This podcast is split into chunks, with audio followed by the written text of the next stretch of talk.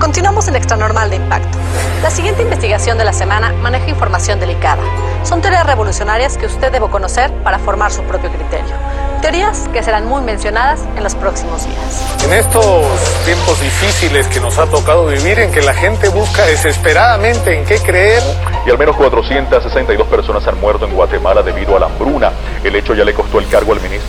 En mi primera visión pude ver como la luna caía sobre la faz de la tierra. Bolas de fuego bajaban del cielo, el mal y la tierra se revolcaban. Las grandes naciones veían su fin. Y yo no temas de lo que ha de venir. Una voz celestial con fuerza me decía: Se acerca el retorno del Alfa y Omega, el Todopoderoso, el principio y el fin.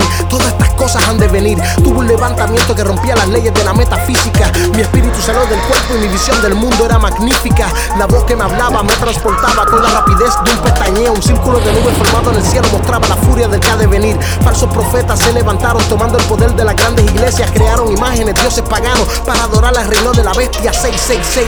Será la marca que les pondrá Lucifer. Se asegura que este grupo de seres espiritualmente avanzados han estado mezclados entre nosotros desde hace miles de años.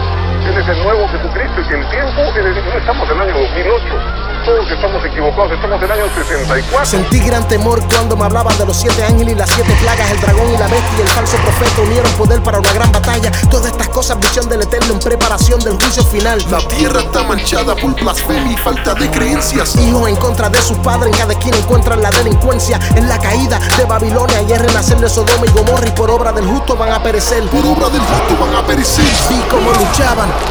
Ya, ya, vi cómo luchaban contra el cordero y no lo pudieron vencer. Me habló de señales en tiempos presentes y como la ciencia no puede entender que todas las obras provienen de él, del Dios de Abraham, del Dios de Moisés. Grandes tsunamis ni terremotos, la economía va a recaer, todo el sistema va a decaer. Todo el sistema va a decaer. Me habló de falso terrorismo y la caída del petróleo. Y vi a naciones pelearse por el control del agua y su territorio. Me dijo, Lito, no temas por las noticias del calentamiento global, porque como ladrón en la noche a todos sus hijos, él los viene a buscar. A mi religión, un solo ser supremo, alabado sea el Padre que habita en los cielos.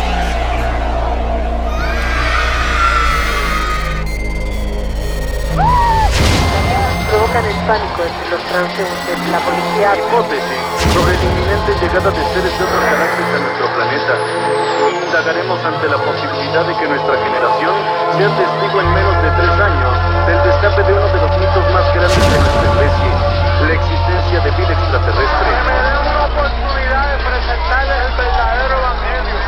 Y hasta aquí en la tierra, Dios mismo en la tierra. Su nombre es José Luis de Jesús Miranda. Asegura